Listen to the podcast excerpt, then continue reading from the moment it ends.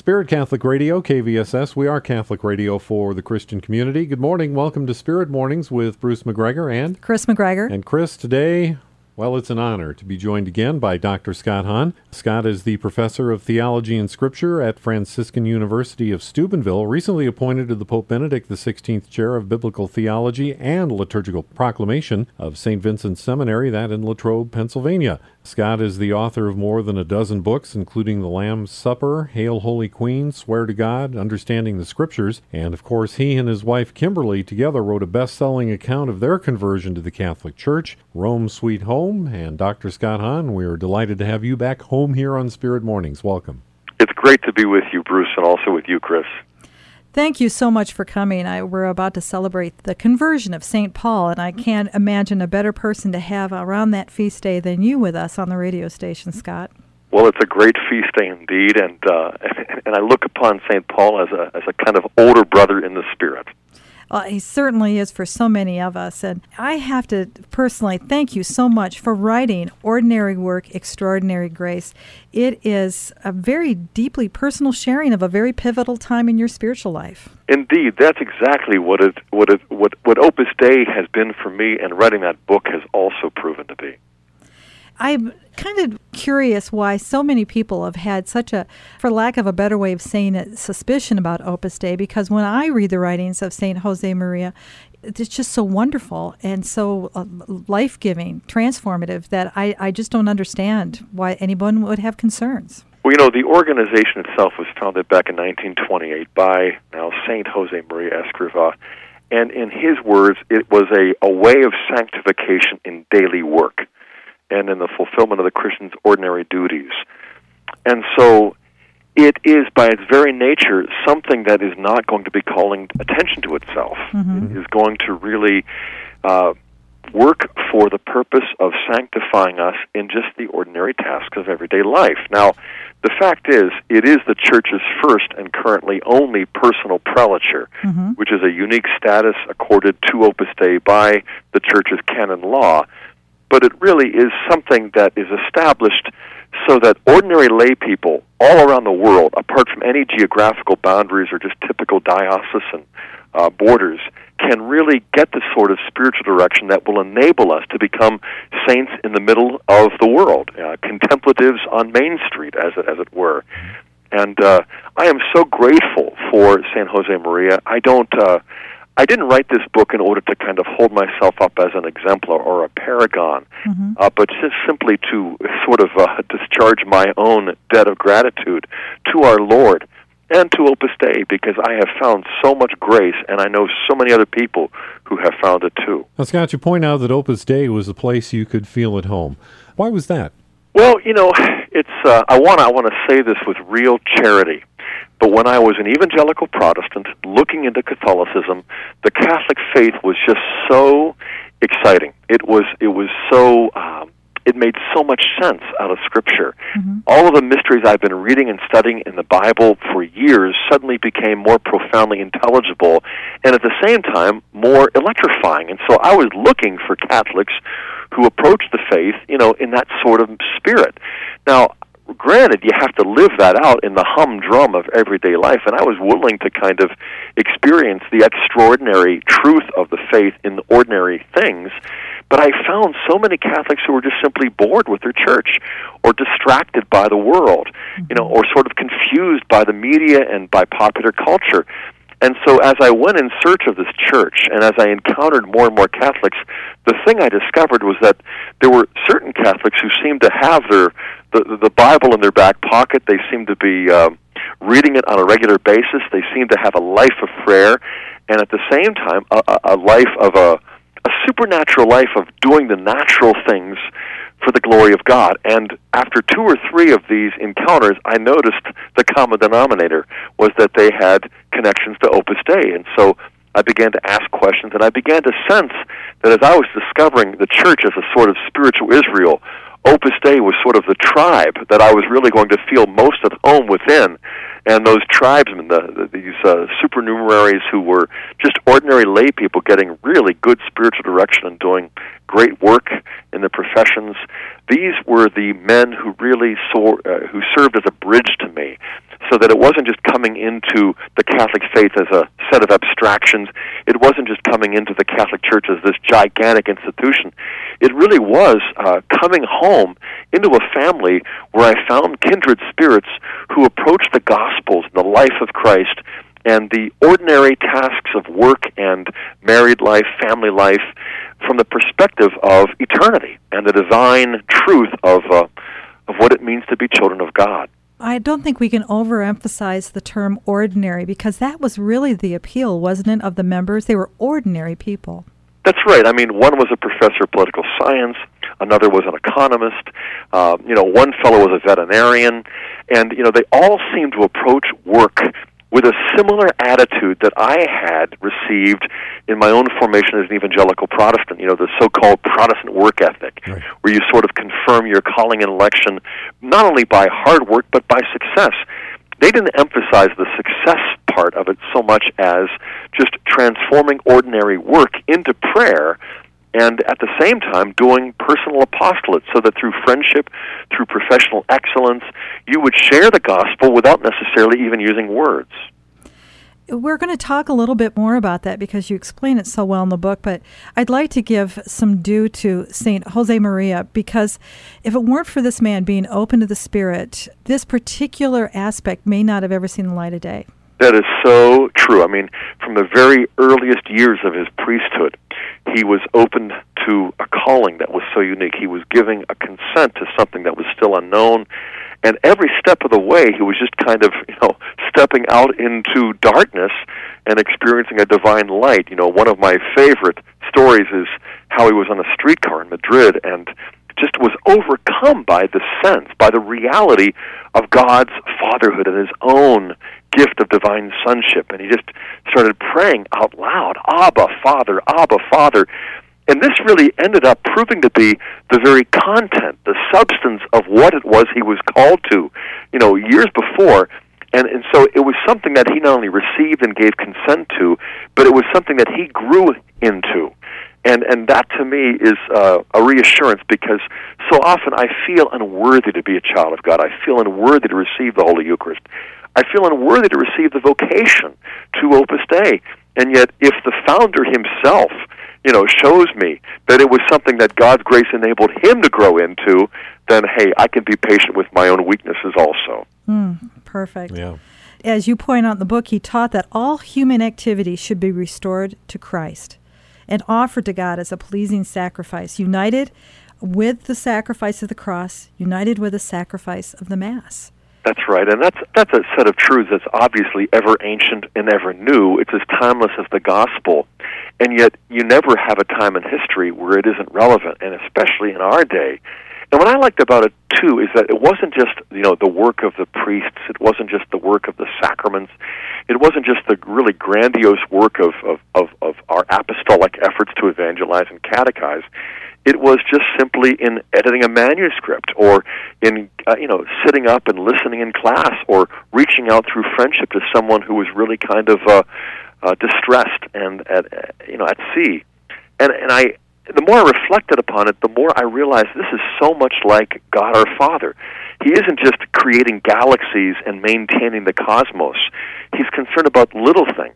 He creates galaxies, but out of subatomic particles, and he holds it all together, not just the big grand universe, but even the little things. And to me, this is how we get to imitate God our Father, by the way we really apply ourselves to the tasks at hand, no matter how menial they seem. As you point out, it's the great cosmic liturgy. That's right. The cosmic liturgy was something I discovered in the Scriptures and then in the Mass, but you really live out the Mass in slow motion, when you get home and when you have to show love to your wife and your kids, and you have to, help them, get ready for bed, and then tuck them in and say prayers, and then, go about the tasks at hand. And it isn't just in attending the Divine Liturgy of the Mass. It isn't just in praying your rosary together with your wife and kids. It's just it's not only praying with them, but playing. We just finished a game of Scotland Yard with our kids, and it just seemed to me so obvious that was sharing Christ with them as much as it was when we were praying the rosary together. You're fun parents. Well, I married one who makes it easy to me. What a great game. Yeah. I had one of those moments when I was reading the book that I kind of hit myself in the head, and I went, oh, that's right. When you talk about the foundation of Opus Dei is divine filiation. Talk to us about that, because I think that is something that we might have lost. That's right. Filiation is a foreign term for most Americans, but it just simply comes from the Latin term for sonship. And we are children of God, but the reason we're children of God is not just because God has adopted us in some sort of generic sense. It's because he has given to us to share very concretely and specifically in Christ's own divine sonship. That is a supernatural mystery, but it is a substantial reality. It is at the core of what it means to be a Christian, and the Catholic Church has always made that a central part of its teaching in every area of doctrine. But, unfortunately, many people have lost it, or at least sort of neglected it. And so what I think St. Josemaria did in really enshrining divine filiation at the very center of our faith and at the core of our daily life was just to remind us that whenever we live, whenever we get up in the morning, whenever we go to our breakfast and go off to work, we are always children of God. We are not what we feel ourselves to be. We are not what other people see ourselves to be. We are what Almighty God sees us to be, and that is his own sons and daughters who share Christ's own divine sonship. And, I must admit, this is not something that just comes naturally to me. In fact, I remember reading John Paul's great work, Crossing the Threshold of Hope, and near the very end, he's describing the personal effects of sin. Or actually, he's describing what it feels like to just wander from God and what effect that has on us. And he says, when we distance ourselves from God, it doesn't make us into atheists. What it does is it transforms us into mere creatures, employees. Instead of a father-child relationship, we begin to experience our daily life in terms of a kind of boss-worker, employer-employee relationship. And I'll admit that this is always my struggle, that I think of myself more easily as God's employee, as God's servant, and he is my boss, and I don't want to get caught, and punished for some dereliction of duty. But the fact is, I am a child, and he loves me, and he stoops down to me in my weakness and gives me his strength, but he also empowers me to take the ordinary work that I do, and if I do it with extraordinary love, then he will infuse that with a kind of divine value that it would never possess on its own. But at the same time, I have to struggle throughout the day by setting apart times for prayer, to visit the Blessed Sacrament, to get a rosary in, just to remind myself of this, just to renew my sense of divine filiation. And it's that daily struggle to remember who I am in Christ that I think really defines the spirit of Opus Dei better than anything else. And that's how we come to that whole aspect of our work, how we work and live out our lives, because as you point out, Genesis depicts God himself at work. That's right. Our little corner of the universe holds together when we imitate God and we care for the little things, just as he holds the subatomic particles together along with the galaxies.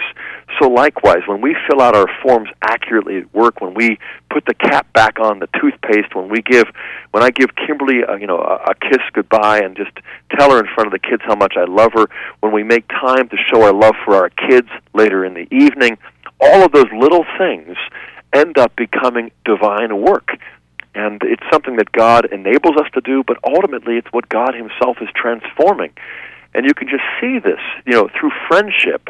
I think I came to a greater experience of truth through friendships than simply through scholarship. Mm-hmm. When I look back on my life as a teenager, and I was in trouble with the law, and I came to discover the truth of the gospel in Jesus Christ, it wasn't mostly through books. It was mostly through people who incarnated the gospel, who showed me what it means to be a child of God, and that is something that we are privileged to do, 24/7. Oh, that's wonderfully said.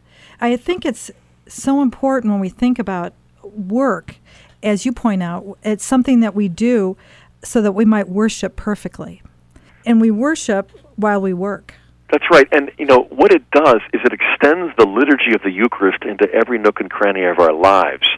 St. Josemaria used to emphasize how all of us need to have a priestly soul, and yet at the same time, a lay mentality. And those two things often strike people as a kind of contradiction. How can you have a lay mentality and approach the world and be at home, and at the same time maintain a priestly soul? And yet I knew the Bible well enough to recognize exactly what he was talking about, because from the very beginning of the Bible, way back in the Old Testament, God is calling his people to be a kingdom of priests. Now, kingdoms are set up in the secular order of political and economic life, but the priesthood is established in the liturgical and the sacred. And yet these weren't hermetically sealed off compartments. These were more like permeable membranes where you take your labor of 6 days and offer it in the liturgy of the Sabbath on the seventh day. Mm-hmm. And this is the way you would order your life, and not only a work week, but also a work day, or a particular afternoon where you face a lot of tasks and you're tempted to kind of procrastinate and just do what you want to do first and then maybe what you have to do if there's time enough.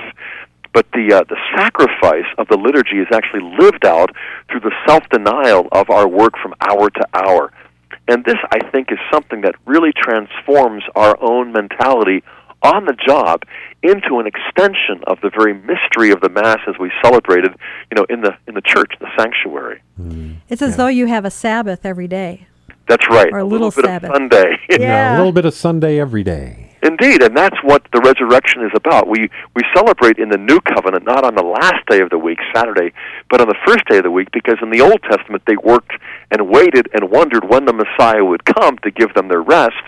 But in the New Covenant, even before we're born, much less getting up on a Monday and going off to our jobs, even before we've been created, God has already sent his Son to achieve our rest and gain our salvation. And so on the day of resurrection, we celebrate the Lord's Day, as it were, the Sabbath of the New Covenant, and that permeates everything we do the rest of the week as well, or at least it should. Yeah. You asked some pretty important questions that you later answered, but I'm going to pose them to you now if it's okay, Scott. Sure. You say, if Jesus restored the original plan for work, why do our labors today still bear the marks of Adam's sin? I mean, why is there sweat and frustration and tedium and failure and all those kind of things when we do enter into that work? Well, indeed, Christ experiences for our salvation the curse of Adam's sin. But he doesn't do it in a way that is a substitution so that, here is Jesus, and he is suffering so we don't have to. Here is Jesus, he's dying so we don't have to. Mm-hmm. Here's Jesus, he's obeying all the commandments, so while it would be nice for us to do so, it isn't really necessary. That, I think, is a non-Catholic understanding that's very widespread, a substitutionary notion of Christ's work. But the Catholic view, and I think the biblical view, is much more of a participatory or a representative approach to Christ's work. That is, Christ obeyed the law, not so that we wouldn't have to, but for the purpose of giving us his Spirit so that finally we could keep the commandments. Mm-hmm. Christ worked hard and even suffered, not to exempt us or spare us from hard labor and suffering, but to endow our suffering and our labor with a redemptive value and a spiritual force that it would never possess on its own. And ultimately, our obedience, our work, our suffering, and even our death and resurrection are the ways in which we participate in Christ's work, who didn't come to substitute, but rather to represent us and to empower us to kind of experience all of this for ourselves. And so he gives us the Holy Spirit in order to reproduce in us his own work, his own obedience, and yes, his own suffering, death, and resurrection as well. That suddenly transforms our understanding of everyday life. We can see more clearly why we're called Christians, little Christs, literally, mm-hmm. because we are called out to live the life of Christ in the little things, in the middle of the world. Come follow me. Exactly. I love what the quote you have from Mother Teresa, God doesn't ask us to be successful, just faithful. That's right. And, part of that, I think, is, I drew a bit from St. Therese as well, because in researching this book, I discovered just how much St. Josemaria drew from St. Therese and the Little Way. And St. Therese emphasized the importance of humility, like all the saints. Humility is that virtue without which we cannot grow in holiness. But she describes humility in a beautiful way, and that is the patient endurance of one's own weaknesses and faults. It isn't like we're rationalizing our sins away. We want to get rid of them, but we realize that God is doing so slowly, so that we don't go, we don't grow proud of how virtuous we've become, you know. But the patient endurance of my own weaknesses and faults, this, I think, is also a way in which we can experience faithfulness, even though we don't always feel ourselves flush with success that, wow, at the end of this day, I am truly a canonizable saint. You know, I end very few days that way, and the days I do end that way are very dangerous. You know? Yeah, really. Oh, perfect. I think, as St. Josemaria said, the Church is present wherever there is a Christian who strives to live in the name of Christ. That's right. It's in the striving, isn't it? Indeed. We want to live our lives so that people look at us as sinners who are being saved by the fatherly grace of God. But we also want to have lives that, you know, people can look at and say, this man, he's studied the Gospels. He is really familiar with the life of Jesus. Mm. Right. Scott, talk to us a little bit about his concern for what is called professionalitis. Oh, yeah. I like that term. Yeah. I love that term, professionalitis. We would probably call it and recognize it by the name workaholism. Okay. That is the spirit that really creeps in very subtly into even the most devout Catholic Christians when we really forget to pray, or when we pray in a spirit of servility and not filiation. That is, when we pray more like employees than beloved sons and daughters. That professionalitis is something that, a lot of people actually confuse Opus Dei's spirit with that sort of professionalitis because of how much emphasis is placed upon sanctifying ordinary work. Mm-hmm. And so people could easily get the misimpression that, oh, I see, you're baptizing workaholism. On the contrary, what St. Josemaria offers is the antidote to this sort of workaholism, because you recognize that work is an important part of becoming a saint, but the spirit of the work that we perform must be the prayer of the child of God. It must be through the sacraments and by the Spirit, with the help of the saints, in imitation of Christ, always very close to the Blessed Virgin Mary.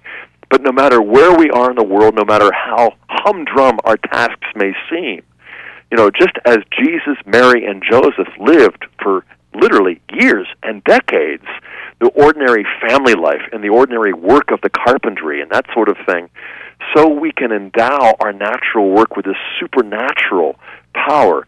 And at the same time, just stick to the details and carry them out with the best of our abilities. And so we always begin and end with prayer.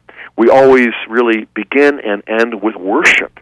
And so we see, just as the Sabbath was the culmination of the work week through worship and rest and prayer and praise, so in the New Covenant, Sunday is that divine rest, that supernatural grace that reminds us as we're getting up and as we're driving off to work that we are children of God. We're not just employees. We're not just middle management.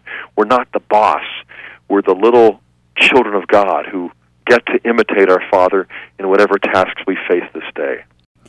Scott, I have a little confession after reading the basic plan, just how that structure to kind of get your life in order, to get spiritually fit. I had more time. I had more energy. It was extraordinary to me because the basic plan for someone who is involved in Opus Dei, they're the spiritual gifts that have been passed down to us through the generations in the Church. Everything from morning offering to daily Mass to the Angelus to the Rosary. I mean, these are things that the Church has been calling us to practice for centuries. That's right, and it's not anything that's really, idiosyncratic or peculiar to Opus Dei. I think in some ways, though, what's unique is how you're finding, cab drivers, as I've met one, lawyers and professionals, professors and others who are doing this in a way that in the past was more often associated just with the priests and the monks and the nuns. Mm-hmm. But when you do structure your life, your days, your hours, with that sense of prayer, with the Rosary and with the Angelus and with the morning offering and with the morning and afternoon or evening prayer, it isn't all that much, but it transforms everything else you're doing. and enables you, as you put it, to get more done in seemingly less time with a sort of divine assistance. You know, I can tell you that there have been days where I have fallen short, where I've kind of skimped on my prayer, or I have, you know, forgotten to do this, that, or the other thing. But if you had a videotape of those days, you would see me sort of like a car that's stuck in first gear, burning through a half a tank of gas and you're only covering a mile or two. It's when I get into the higher gears of holiness that I'm able to cover much more ground with much less fuel with God's help. And that's what he wants to convince us of, that, you know, we can go through our days as mere slaves, or we can live out our lives as sons and daughters of the Most High. And we get so much more done in seemingly less time when we really prioritize prayer and the sacraments and that sort of apostolate that comes through friendship and professional work. Even at 45 now, I'm beginning to understand, oh, this is why they call them spiritual exercises, because it's I can do exercises to help my body, and I feel better, and I feel stronger, and I am capable of doing many more things. Spiritual exercises give us that and so much more. If only we could figure out a way to kind of market a spiritual diet. You know? Yeah, really. The way you have physical exercise, we need spiritual exercise to be spiritually fit, you know, and not just, you know, in terms of what we eat at night or where we exercise in some sort of parish spa. But we need to understand that just as God gave to Adam dominion over the earth, so he's given to us a little bit of dominion as well. Our workspace, you know, our altar is our desktop, our workstation. You know, the ditch that we dig, the diaper that we change, the pot that we stir, the bed that we share with our spouse, all of this is sanctified by our offering hands, which are Christ's own hands, to see our lives as an extension of his own sacrifice. And again, this is extraordinary grace, but it's always going to be experienced through our ordinary lives. Is that in part what holy ambition is about? It is an essential part of it. Holy ambition is something that you hear about in Opus Dei, and it applies to different areas of life because it also applies not only to your interior life and to your everyday work, but to your apostolic aspirations as well. I have a longing to share our Lord and our Lady with more and more people, and not just with Catholics who've sort of, you know, fallen into a spiritual nap, but with non-Catholics and even non-Christians as well. And this holy ambition gives to us a sense that even in our littleness, or precisely because of our littleness, God wants to accomplish great things through what we do. And it won't necessarily it won't happen by filling a stadium with 40,000 people for a crusade evangelist. It will happen through the lunch that we set up and an appointment for dinner, or just the time that we spend with friends on weekends and this sort of thing.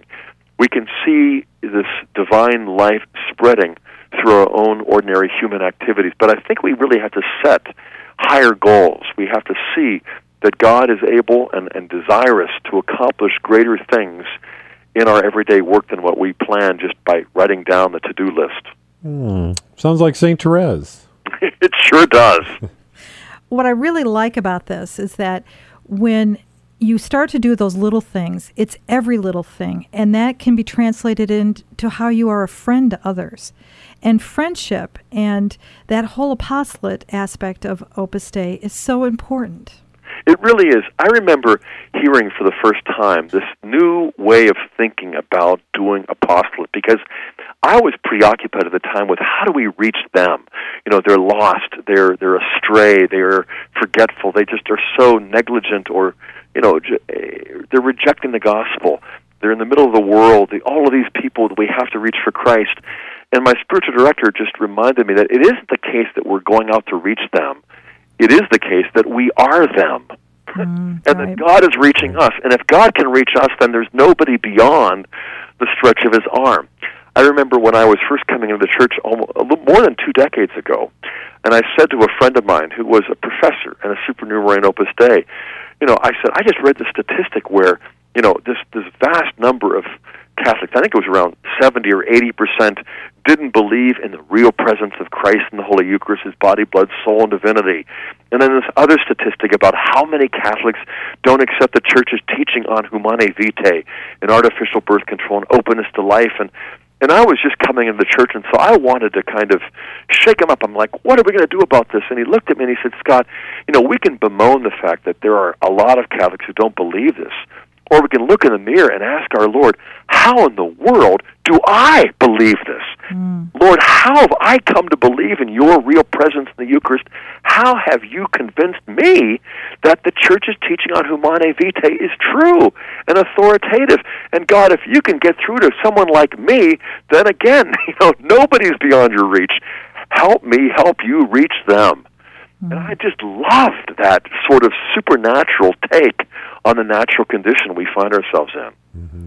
It is amazing. And it does come down to that heart-to-heart, those moments where you're able to look at someone and give them your all because you're in that moment with that person. And then you go on to the next thing. That's right. But if you do that, it goes back to that we are God's children and that we are called for each and every encounter and each and everything we do, so we can offer all of that back up to the Father. You know, prior to Vatican II, all of this sort of spirituality was often, in fact, usually associated exclusively with priests and religious, so that priests, monks, and nuns were the only ones who could really be expected to be contemplatives in any realistic sense. Well, this was never a part of the Church's teaching, but it seemed to be the common understanding of many so-called experts. St. Josemaria came along and really challenged them. There were others, too. In fact, there were priests themselves who recognized this. John Paul's mentor, Father Garrigou-Lagrange, the great Dominican theologian at the Angelicum in Rome, was also another theologian who kind of rattled the cage and shook people up by saying, no, ordinary Catholics, every baptized layperson is not only called to become a saint, but is also required to find a way to be a contemplative in the middle of the world, to contemplate the Word of God through daily prayer and mortification, and, you know, just by consecrating whatever we're doing for the glory of God. It's that whole idea of not penetrating the world, but realizing we are in the world. We don't have to, the Church doesn't have to penetrate it, it's already there. That's right, and we've got to get out of this mindset that it's us versus them. You know, we have to be honest and realistic and say there's a lot of sin out there, but we also have to be humble enough to say there's a lot of sin in here, you know. Mm-hmm. Yeah. And if God is working in my life, then again, who am I? Am I any better than other people? And if I am, it's only begot by God's grace, and it's that same grace that God wants to channel through me to other people. Yeah. Well, Scott, we talk about channeling that. Let's talk a little bit about the marriage vocation. I mean, you speak a bit about that, too, that it really isn't just satisfaction for the heart and senses, also suffering. It has a couple of sides like a coin. That's right. You know, it's interesting because marriage itself is considered to be a sacrament, obviously, by the Church, but it wasn't always looked at. You know, it wasn't treated that way practically by a lot of so-called experts. Mm-hmm. St. Josemaria came along and shocked a lot of people when he referred to the marriage bed as an altar. Oh. Mm. You know, I remember when I first came across it, I wondered if it wasn't a typo. And I asked somebody, and he said, oh, no. And, you know, you're not the first person to wonder. But the marriage bed is the place, of course, where the covenant is renewed. And that is where you are to love in a way that is truly life-giving, and it's a sacrifice. It's not just an act of pleasure. It's an act of self-giving, and it's something that you have to live out not only when you wake up, but when you raise those children, when you work together, and you compromise on, you know, how to spend the few hours that you've got in the day, how to spend the energy that you've got that seems to be, you know, too inadequate. But, you know, marriage is our vocation to heaven. I remember seeing a video once where a man was asking St. Josemaria, you know, just for a little bit of help for his vocation. He wasn't sure if he was called to be a supernumerary member of Opus Dei or not. And St. Josemaria just sort of interrupted him and said, are you married? Yes. Well, what's your wife's name? And I forget what her name was, but let's say it was Alice. Mm-hmm. He said, that is your vocation. Your vocation has a name. Her name is Alice. Mm-hmm. And what he did was to impress upon this guy that besides, you know, thinking and praying and discerning the big issues about spiritual things like vocation, you've got to recognize that your marriage is not only a sacrament that you celebrated a few years ago when you first went through the wedding, it's an abiding reality. It is the context in which you are going to become a saint and help her to become one also, and most especially when it comes to, you know, putting down the lid or putting the cap back on the toothpaste, you know, and putting your dirty clothes in the hamper, and all of the little things become expressions of the immense love of God for us. And I found that nothing renews romance like remembering to do those little things with lots of love. Right. Well said. Yeah, and I think, Scott, too, I mean, you described the moment when you first kind of got Opus Dei. You were talking about, you know, your love for the church increasing, having some great theological arguments with Kimberly. I wish I could have been a fly on the wall for some of those.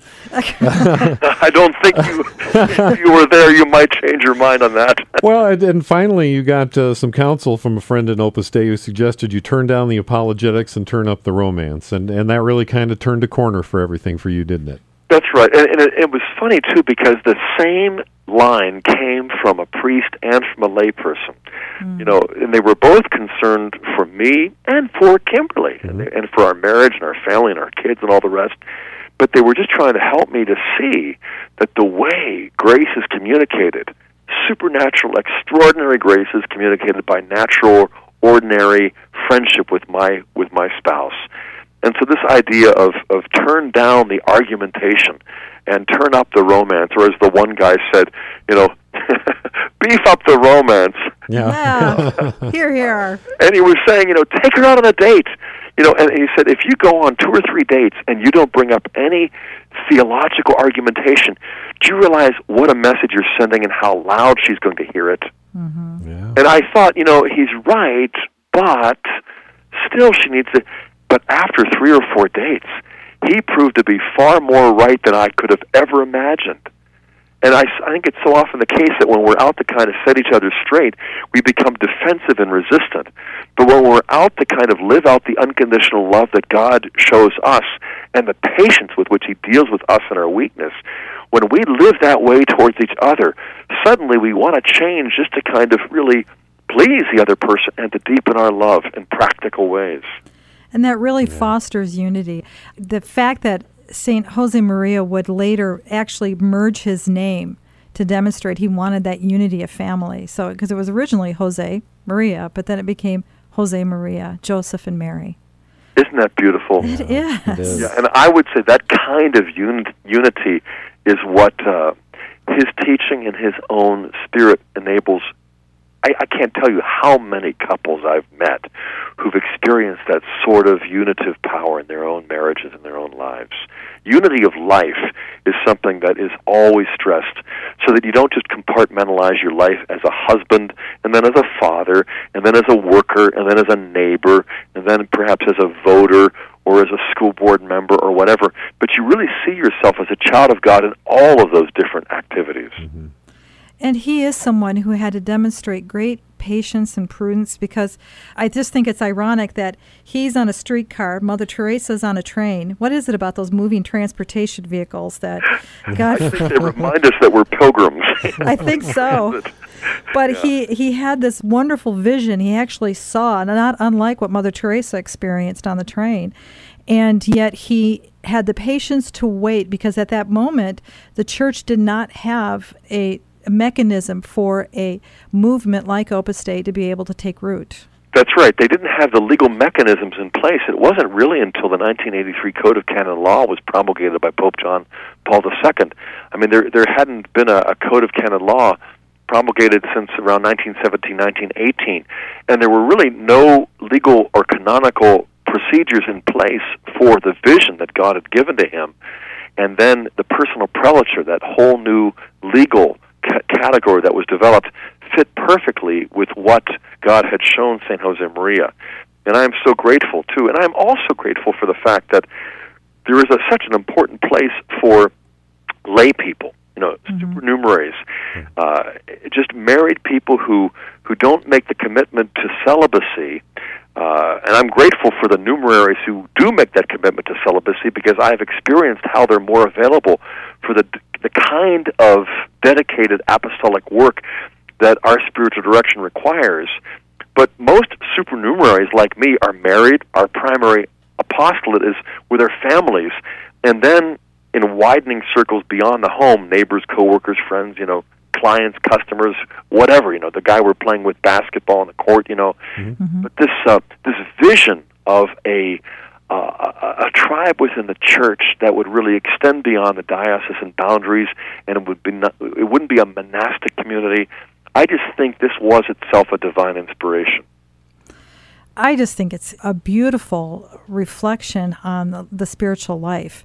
He wanted so badly, didn't he, that the Catholic lady to discover their dignity and assume that responsibility that comes from baptism.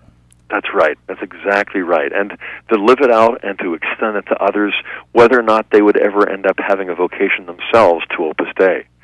It isn't a recruitment. It isn't a spirituality that has much to do with recruitment. Mm-hmm. It was funny. In my experience, I never sensed any pressure. I just sensed a kind of opportunity to get closer to our Lord, through my friendships and through the spiritual direction. Ironically, I was a cooperator in Opus Dei about 6 months before I even became a Catholic. I found as a doctoral student in theology, as a former Protestant minister, discerning my way into the church, I needed help. I needed spiritual direction. I needed to learn how to say these prayers and to live this life and really prepare myself as a husband and a father to transition my family. Whether or not they become Catholic was still unknown to me at the time, but I just saw myself in such need. And it was really practically like the only game in town that I could play as a layperson and a convert and take the Scriptures, the sacrament, work as well as worship, and combine it all in a way that was really practical. And then to have at the very heart of it all, the Eucharist. That's right. Oh, at the very heart of it, the source and summit of our lives. And that's true, of course, for every Catholic Christian. And that's what I think a lot of people have found in looking into Opus Dei, whether or not they're called to be numeraries, supernumeraries, cooperators, associates, or whatever. Even if they have no calling to any sort of membership, nevertheless, what they discover is that they share the calling to divine filiation and to a Eucharistic life and to this ordinary work and extraordinary grace. I found myself reading the writings of St. Josemaria, and what he has to say to us is just a spiritual father to children about God and how to be close to Him and how it can enhance your life. It really is, like the Eucharist, transforming. And, it's helped me as a father because, it's one thing to try to instruct your kids. It's another thing to pass on an instructor to them. Mm-hmm. My oldest son, Michael's 24 now, and he's a cooperator, and I think he understands the spirit of Opus Dei and the teaching of St. Josemaria at least as well as me, and arguably better because, I came at it with so much baggage and so, many different influences. But from elementary school on, he was reading The Way, The Forge, The Furrow, and these other things that St. Josemaria had published, and I just get a sense from my conversations with Michael and my son Gabriel as well that he is kind of helping God father my own sons and my daughter Hannah as well. And I mean, that kind of transfer, that kind of gift from heaven through a saint into my own home. I mean, how can you repay that sort of debt? What an incredible grace it is. Yeah. Amen. Well, somehow I think a hearty thank you would be appreciated by any of them, too. Yes. Well, Scott, we want to thank you so much for being with us again. The book, Ordinary Work, Extraordinary Grace, My Spiritual Journey in Opus Dei. Well, Chris, wouldn't you think that if work is indeed, as Scott points out, an earthly image of God's activity, and thus the worker is an image and likeness of God, we've had some real heavenly work going on right here. I think so. Amen and amen. And Bruce and Chris, I want to not only thank you for the time that we've had together, but also for your apostolic work and for the lived example of your own marriage, because I think you are reaching far more people than you could possibly realize. All for God's glory. That's right. Praise the Spirit. We could be nothing without our Lord, I tell you. And we just appreciate the work of the St. Paul Center for Biblical Theology. It is an extraordinary gift to the people of God. And salvationhistory.com, a website that should be on everybody's bookmark and visited often. We thank you for making that available to everyone. You're welcome, and I know you know my best friend and co-worker, Mike Aquilina. He is a VP, and He is just such a fellow apostle, and together we are having the time of our lives. And Kimberly as well. She's working very closely at many different tasks with the St. Paul Center, and we just can't believe we get to do this. Well, I know someone here who's positively giddy about joining you in Rome this May, too. So. I am. I'm very excited. And I just have to say something to you, Scott, about Mike Aquilina for us. He has spent so much time with us and our radio audience that he is that epitome of friendship, because he spends so much time. He's so sincere. He's so giving. I've talked to so many of our listeners that have heard him that they feel he's talking directly to them. And that just passes right through the airwaves, right into their cars or their homes. And he has broken open the world of the fathers and of that gift of the church. We can't say enough nice things about Mike. Well, you should know him in real life. I tell you, he already had a natural gift of friendship. But what he has done to supernaturalize that, he's also a supernumerary in Opus Dei, as I am. And he just lives out, he exemplifies the spirit of the work so well. And as you get closer to him and you get to know him better on a daily basis, he's going to kill me for saying this, but I tell you, I don't know anybody who lives out the spirit of Opus Dei more convincingly, more compellingly than Mike. Yeah. We thank you both for just the witness that you've given us and the courage to be able to take each day and try to do the best that we can. You bet. Yeah, and again, we're having the time of our lives trying to. Yeah, all works for us. And just one more little... run here at things. Thank you so much for breaking the bread each week. Those are wonderful, wonderful radio vignettes, and our listeners love having the Sunday scripture broken up, as only Dr. Scott Hahn can break it out for us. I enjoy it so much. I thank you for sharing it with others. All right. Thanks, Scott. We appreciate it. God bless so much, and thanks for the time. You are so welcome. God bless you, Bruce and Chris. Take care. Thank you.